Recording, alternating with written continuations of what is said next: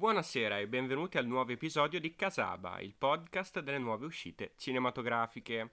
Ogni settimana commentiamo le cose fresche fresche appena uscite al cinema o sui servizi streaming. Io sono Edoardo Saccone, sempre con me Leo Canali. Ciao Leo. Ciao Sacco, eccoci. Allora, abbiamo intitolato questo episodio e Classic Horror Podcast. Perché? Perché stiamo registrando in una camera buia con le serrande abbassate in un ambiente completamente rivestito di legno. È un po' inquietante, ma soprattutto perché commentiamo tra le altre cose il nuovo film di Roberto De Feo e Classic Horror Story, a cui arriveremo alla fine però. Leo, prima di andare avanti, vuoi lanciare un messaggio ai nostri ascoltatori? Ma sì, la solita classic call to action. Eh, seguite Casaba su Instagram, Facebook, insomma, ovunque pubblichiamo tutte le novità relative alla nostra programmazione e presto anche delle altre novità succulente che vi attendono su questi canali. Ma su Twitter no? Eh no, su Twitter non ci siamo eh, ancora. Facciamo? Dobbiamo fare anche Twitter allora. Faremo anche Twitter. Però per adesso lanciamo la sigla.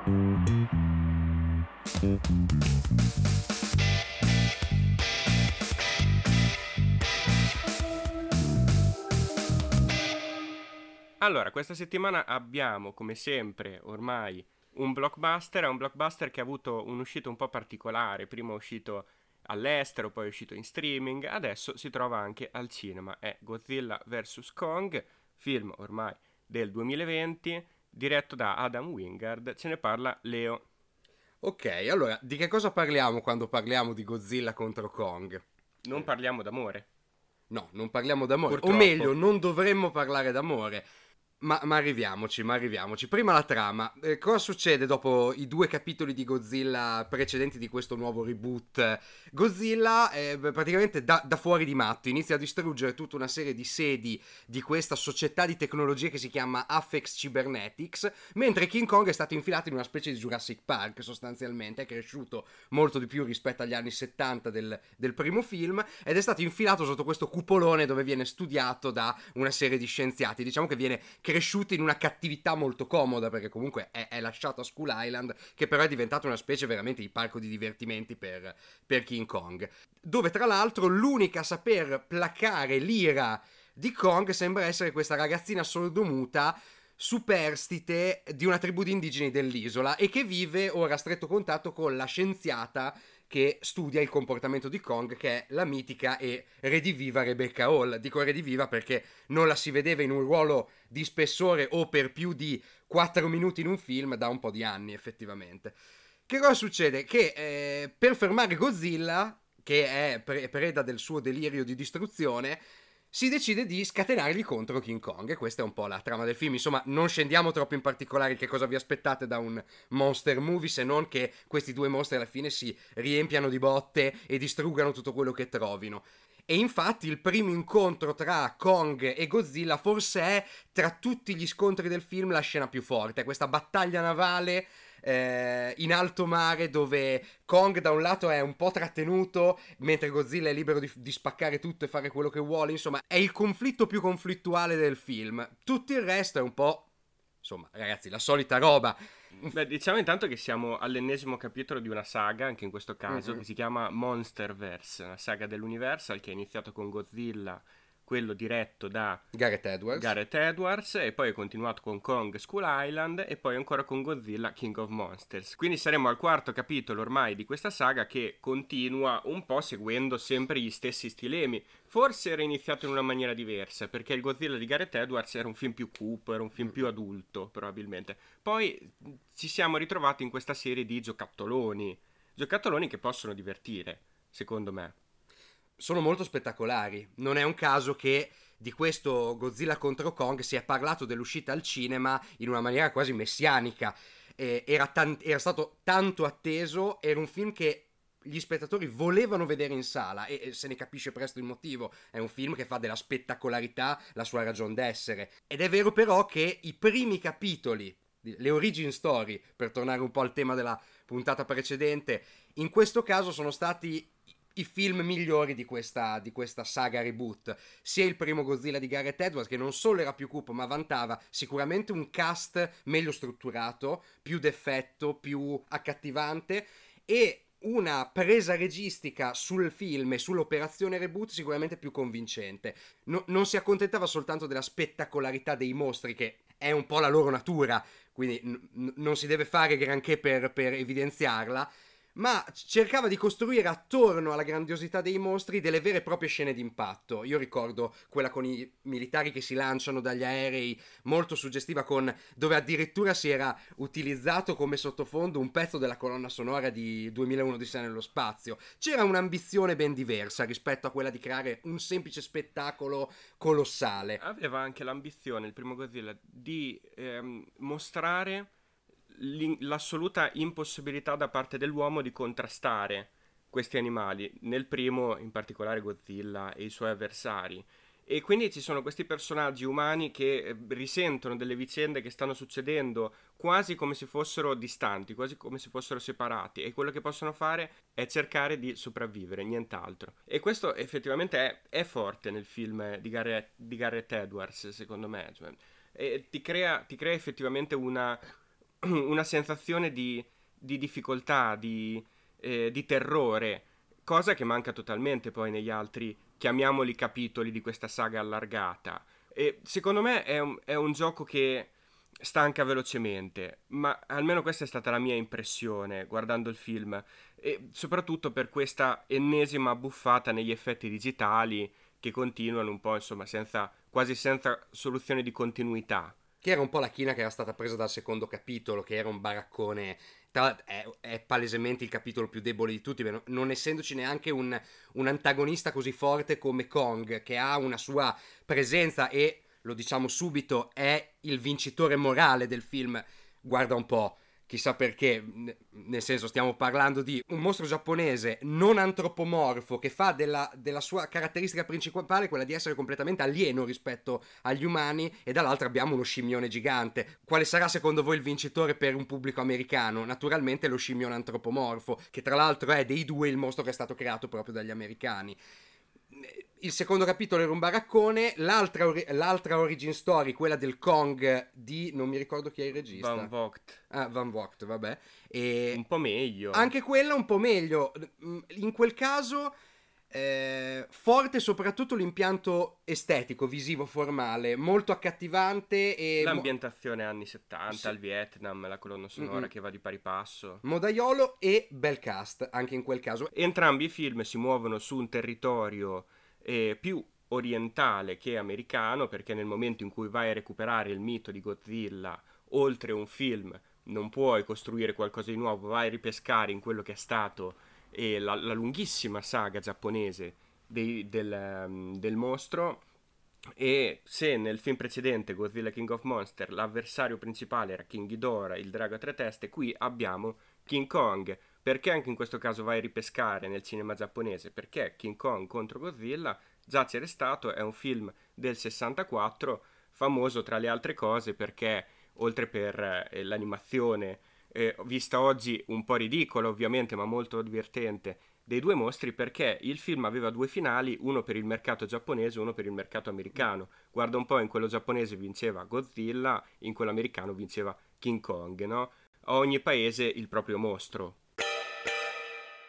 Io vi parlo invece di Madre, un film di Bong Joon, regista che è salito alle cronache recentemente in maniera fortissima grazie al suo ultimo film che è Parasite, che ha vinto qualunque tipo di Oscar esistente al mondo e la Palma d'Oro a Cannes, che sembra quasi non contare nulla dopo la vittoria sì, degli Oscar. sembra che te la dimentichi. E invece, e invece conta di più.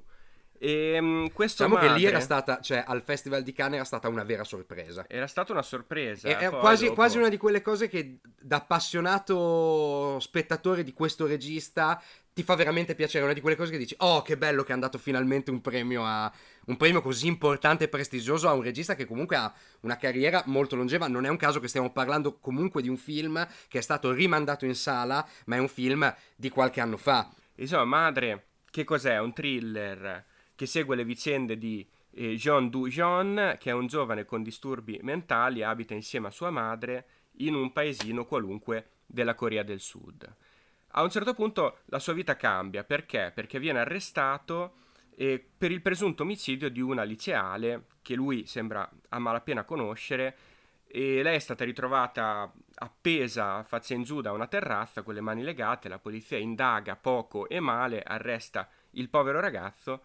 Cosa succede a questo punto? La madre comincia ad indagare, vuole scoprire chi è il vero assassino, vuole difendere, è legata al figlio da un rapporto, potremmo dire, quasi morboso e cerca in tutti i modi di salvarlo. Questa è la trama in breve, ovviamente il film poi prende una direzione molto precisa perché raccontandola con questi pochi elementi si potrebbe pensare di essere di fronte a un thriller hitchcockiano abbastanza classico e per la prima parte lo è. Poi inizia a sviluppare quasi una sua personalità molto orientale, una riflessione sulla mh, mm, memoria, una riflessione sulla verità soprattutto. Che cos'è la verità? Ci porta a chiedere il film a cosa serve la memoria? È sempre giusta? È sempre sbagliata? A volte è meglio scegliere di non ricordare? Quello che a me piace in particolare di questo film e di tutti i film del regista è il lavoro che fa Bong Joon sul genere. Lui parte sempre da un pretesto di genere, può essere un thriller come in questo caso o come in Memories of a Murder, un altro film splendido, può essere la fantascienza come Snowpiercer, il film che ha girato in America. O anche il Monster Movie, perché anche lui ha fatto The Host. Può essere anche un monster movie. monster movie. In ogni caso, il pretesto del genere serve sempre per raccontare quella che è di solito una tematica sociale. Qui forse siamo più sul territorio della tematica psicologica, poi perché è il rapporto familiare, il rapporto tra questa madre disperata e tra questo figlio quello che importa veramente al regista, ma soprattutto è qualcosa di molto umano che non vogliamo andare a raccontare fino in fondo perché lo scoprirete vedendo il film. Tu hai detto il film si focalizza più su un, un aspetto psicologico. Mi viene da dire, ma fino a un certo punto in realtà, perché l'aspetto psicologico è presente, ma anche l'aspetto sociale, comunque la capacità che ha Bong Joon-ho di farti entrare nella mentalità di questo piccolo paesino della Corea, dove sembra che tutti conoscano tutti e sembra che questa madre sia una madre eh, comune, come se avesse cresciuto tutte le persone del paese, le, le, conosce tutte da quando erano bambini, sa ad esempio i loro gusti, sa come, sa come colpire le corde del loro cuore con un semplice oggetto, con una, con una parola. E però allo stesso tempo è come se questo passato innocente a cui la madre fa sempre riferimento si fosse corrotto col tempo, col semplice passare del tempo. La città è corrotta, la città nasconde un sacco di segreti, la polizia non sa dove mettere le mani, è palesemente una squadra di incapaci. Tra l'altro molto simile al discorso di Memories of Murder. È impossibile arrivare a una verità perché le persone dedite a cercare la verità sono completamente impreparate a, al lavoro. Quindi il discorso sociale comunque emerge. In più no, senza svelare i risvolti della trama, perché qui sì che parliamo di plot twist ben assestati. Il film parte, come ha detto Sacco, da un presupposto di genere molto codificato, per poi prendersi delle libertà e soprattutto anche delle contraddizioni sul genere che sono possibili soltanto a un regista coreano, giapponese o cinese. Co- non, è, non, è, per fare delle geolocalizzazioni narrative, ma davvero è più facile trovare in prodotti che vengono dall'oriente del mondo delle sorprese narrative, essere stupiti in questo modo, stupiti in maniera così improvvisa e convincente. Ma leggendo recentemente Robert McKee, il grande guru degli sceneggiatori americani, lui dice che e l'Oriente è il cinema al mondo in questo momento che ha le migliori scuole di sceneggiatura, che è in grado di formare di più anche i registi.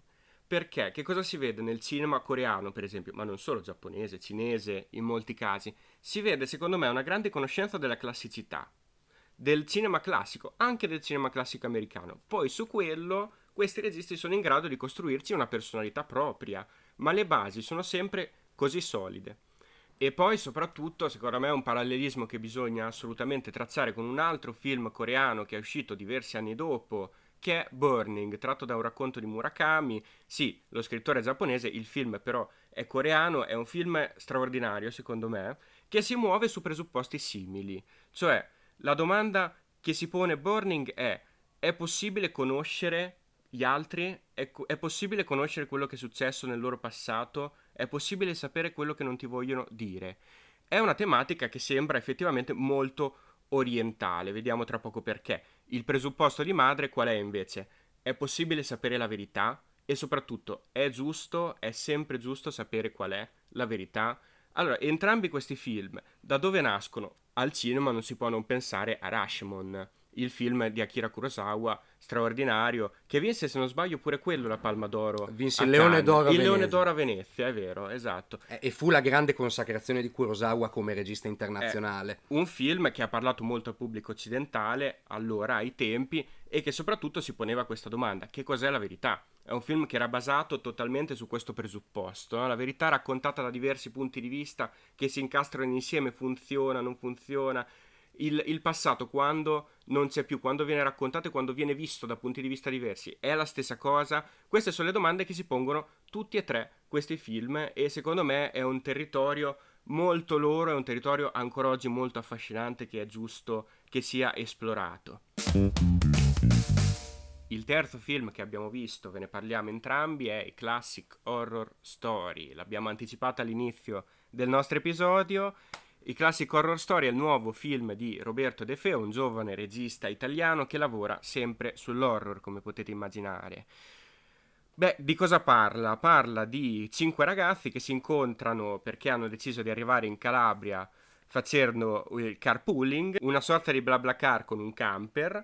Il guidatore è Fabrizio, che è un giovane nerd che ama il cinema calabrese, poi c'è Riccardo, un medico che nasconde alcuni problemi familiari, una coppia di stranieri che si sta recando a un matrimonio e Elisa, la nostra protagonista vera e propria, quella che di solito nel cinema horror è la final girl, che eh, ha appena scoperto di essere rimasta incinta e deve tornare dai genitori per abortire fondamentalmente.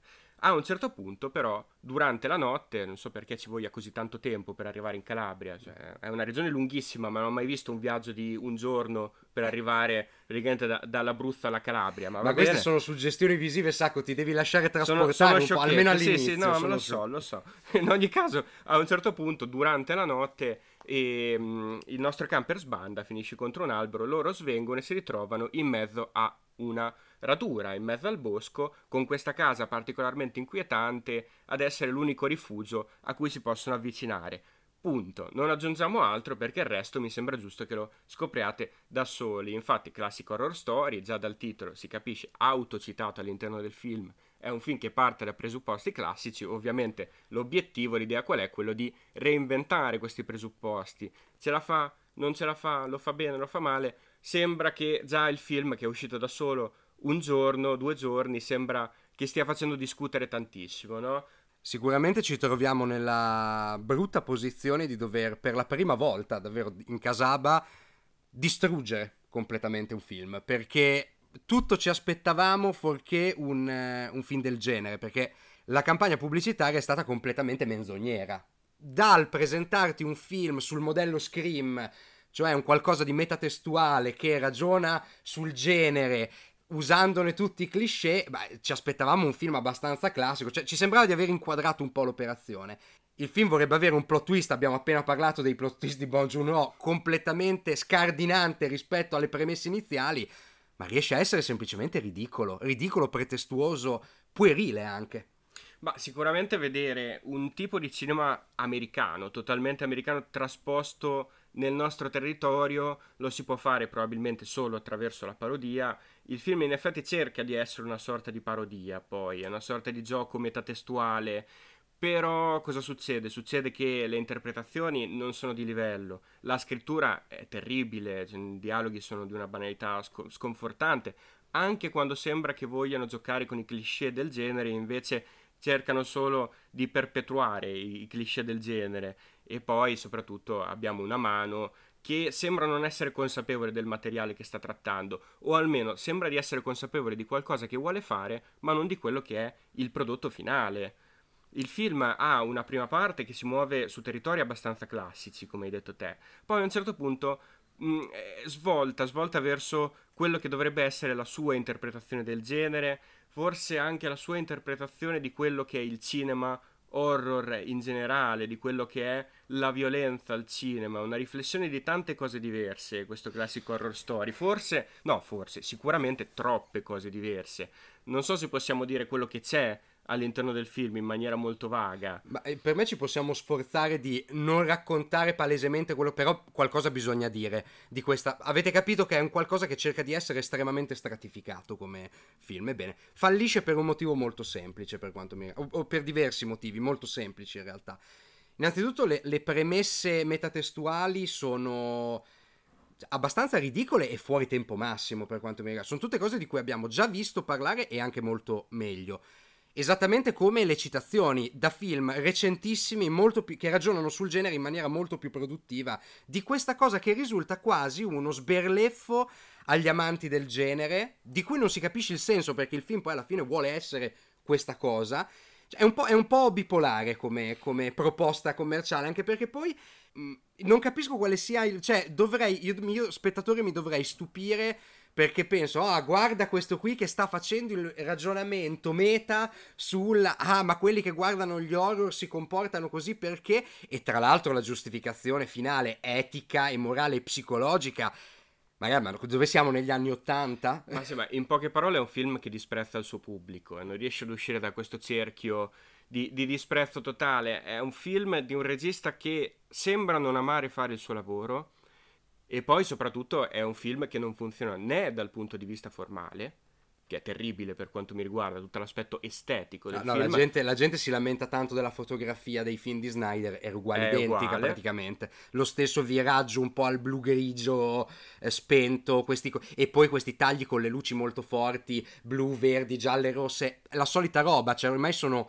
anni che vediamo horror che si definiscono soltanto per il loro aspetto formale. Tra l'altro questa è una, purtroppo una tendenza che Netflix ha molto rimarcato, cioè il fatto di caricare il film dal lato formale e però abbandonarlo completamente dal punto di vista contenutistico. Veramente, sembra un film eh, politically correct anni 80 della serie A. Guardate, attenzione perché la violenza e i videogiochi fanno male ai vostri figli. Sì, terribilmente Fa... bigotto. Bigotto. Ma poi eh, abbiamo ragionato nell'altra puntata sulla forza dell'ironia nei film della Marvel. E in questo caso ci troviamo di fronte a un utilizzo dell'ironia veramente spregiudicato e a tratti inaccettabile. Non No, non è possibile prendersi così poco sul serio e aspettare che io, spettatore, trovi questa cosa prima di tutto divertente e che due segua il tuo ragionamento. Ma sia terribilmente grossolano quell'aspetto, come tutti gli aspetti tecnici e formali del film, ma soprattutto a livello concettuale, a livello contenutistico. Hai detto basta fare film, voglio fare un appello ai registi italiani, magari loro ci potrebbero un giorno sentire. Basta fare film che abbiano come contenuto quattro chiacchiere da bar e il mio secondo appello ai registi italiani è basta far dire le motivazioni ai personaggi in maniera didascalica, soprattutto quando sono i cattivi e nella loro interpretazione stanno gigioneggiando perché è insopportabile. Come al solito abbiamo fatto un giro su Letterbox, che è il social dei film, ci potete andare per commentare, per votare, per farvi delle watch list e per vedere cosa vedono i vostri amici. E classic horror story, cosa abbiamo trovato? Io ho trovato Cloudford Movies che non vota il film ma dice Matilda Lutz, la protagonista, bene, e classic horror story molto male. Ma di commenti ce n'erano parecchi, quindi anche Leo so che ha visto qualcosa. E con questo chiudiamo sulla Classic Horror Story perché è anche troppo. Questo che ha già un nome utente veramente interessante. Big Ish Doesn't Like Fish Due stelle al film e dice: Scusate italiani, non siete terrificanti come gli svedesi. Di madre invece, beh, ovviamente tanti commenti belli positivi. John da 4 stelle al film e dice: Guardate che mia mamma non lo farebbe mai. Sì, perché, perché molte mamme italiane probabilmente lo farebbero, di, di, cercare di salvare il proprio figlio proprio fino allo stremo per quanto possono. Eh? Magari le mamme americane un po' di meno. e invece io ho trovato Esteban che dà 4 stelle al film, ma si stupisce. Ma che cazzo, non c'è Jennifer Lawrence in questo film? Perché ci, ci, si potrebbe confondere, attenzione, eh, eh, madre, sono... madre, mia madre. Sì, c'è mia madre di Nanni Moretti, c'è, c'è, madre di Aronofsky, c'è questo madre qui, c'è mammi di Xavier Dolan. Non posso non citare però anche il commento di Holly che dà 4 stelle al film e un cuoricino e che e che scrive un commento che un po' ci rappresenta. Sono davvero felice di vivere nello stesso tempo in cui esiste Bon Joon-ho. Bravo, bravo Olli. Lidsey da due stelle e mezzo invece a Godzilla vs Kong e dice sarebbe schizzata una stella in più se i mostri si fossero baciati. Perché c'è, c'è, effettivamente nel film poi anche questa componente qui. Sì, siamo in è, de- è una sorta di bromance poi. Siamo in dei tempi dove è talmente tanto sdoganato il compromesso, dove il consenso deve essere sempre unilaterale, che non ci possiamo nemmeno godere un sano film di mostri dove uno dei due a un certo punto è vincitore. Ma dico io, fate come i giapponesi, create una doppia versione. Non può essere che l'amicizia e l'amore si vincono sempre su tutto. È un qualcosa, è sicuramente un principio nobile, ma non lo puoi adattare a qualunque contesto. Davvero è, è pesante questa cosa. Io ho trovato invece eh, Cinema Void, che mi sa che avevamo già citato. È un grande allora. Cinema vai. Void 4 stelle che dice: Ho detto ai miei figli che non potevamo uscire di casa per questo motivo. Le news. Tiger King, la rivelazione shock di Nicolas Cage sulla serie dedicata a Joe Exotic. Wow. Non so se sapete, un paio d'anni fa è uscita su Netflix la serie docu-crime Tiger King, incentrata su questo personaggio assurdo, questo vero redneck americano. Tra l'altro un prodotto che avrebbero, credo che avrebbe ignorato molta più gente se non fosse che è uscito durante, in pieno del primo lockdown e sembrava che la gente non guardasse altro che questo, che, che è un po', cioè, un'ignorantata talmente grossa che... È durata uno o due settimane Sì, questa, sì. questa follia Fe- Tiger febbre King. Tiger King. Che è molto divertente. Tra moltissimo. l'altro, Tra l'altro, nelle serie true crime in generale, comunque è fatta decorosamente, non è così malvagia. In poche parole si era parlato poi per un bel po' di Nicolas Cage come protagonista per la serie ispirata al eh, docu-crime. In realtà, dice lui, ho letto due eccellenti sceneggiature, ma penso che Amazon alla fine abbia sentito che si trattava di materiale troppo vecchio e quindi non faranno la serie. Ma cavolo, Non è vero, se ne è parlato per un anno e mezzo e non la fanno. ma stiamo, stiamo veramente raccontando una news in cui Nicolas Cage rifiuta un film? Sì, è impossibile. È Ma impossibile, non, infatti fa non l'ha- all'anno, Non l'ha rifiutato lui, l'ha Ah, rifiutato ok. Amazon. Lui Beh. non vedeva l'ora di interpretare questo personaggio, secondo me.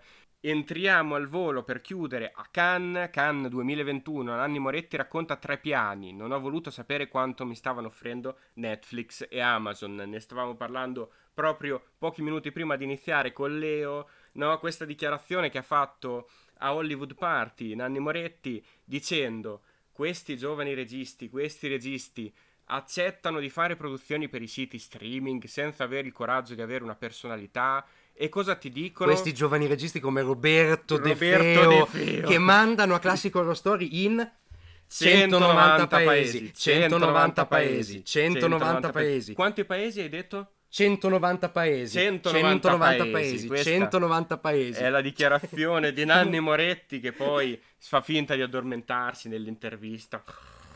Non li sopporta, Nanni Moretti non sopporta questa cosa e infatti ha imposto ai produttori che il suo film uscisse nelle sale cinematografiche. Allora non è che dobbiamo prendere per forza una posizione a riguardo, a me l'abbiamo già detto varie volte, penso, perché poi il momento storico ci porta a parlare di questa cosa, è inutile. Io amo vedere i film al cinema. Si può amare anche vedere i film in streaming, non ci vedo nessun problema, o nel telefono, cosa che invece Nanni sembra odiare particolarmente, però attenzione perché si crea veramente di creare questi colossi del, del web che hanno un controllo illimitato sulle loro produzioni e che possono in qualche modo assoggettare alla volontà dei registi, un po' come sta facendo comunque la Disney, non solo in streaming ma anche al cinema. Assolutamente, ma eh, poi è proprio questo di cui stiamo parlando, perché, perché spesso ci troviamo a eh, sconsigliare alla fine dei prodotti che escono da queste- questi colossi di streaming, perché sono prodotti terribilmente pilotati a livello di sia di immaginario collettivo che a livello di standard produttivi, sono, tu- sono tutti, quasi tutti sempre uguali.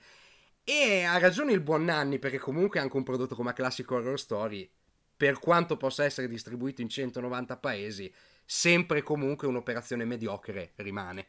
Da notare anche che Nanni Moretti, come ha dichiarato, ha presentato il suo film a Cannes la sera stessa della finale degli europei di calcio e deve essere stato tristissimo per lui è veramente difficile non riuscire a vedere la partita ma infatti poi si è scoperto dall'intervista che Nanni è corso subito dopo la proiezione del suo film subito dopo i famosi 11 minuti di applausi no? è corso via probabilmente per la camera d'albergo per vedere almeno i rigori grande Nanni un italiano da questo punto di vista al 100% Tiene cuore italiano, come diceva la pubblicità con Depardieu.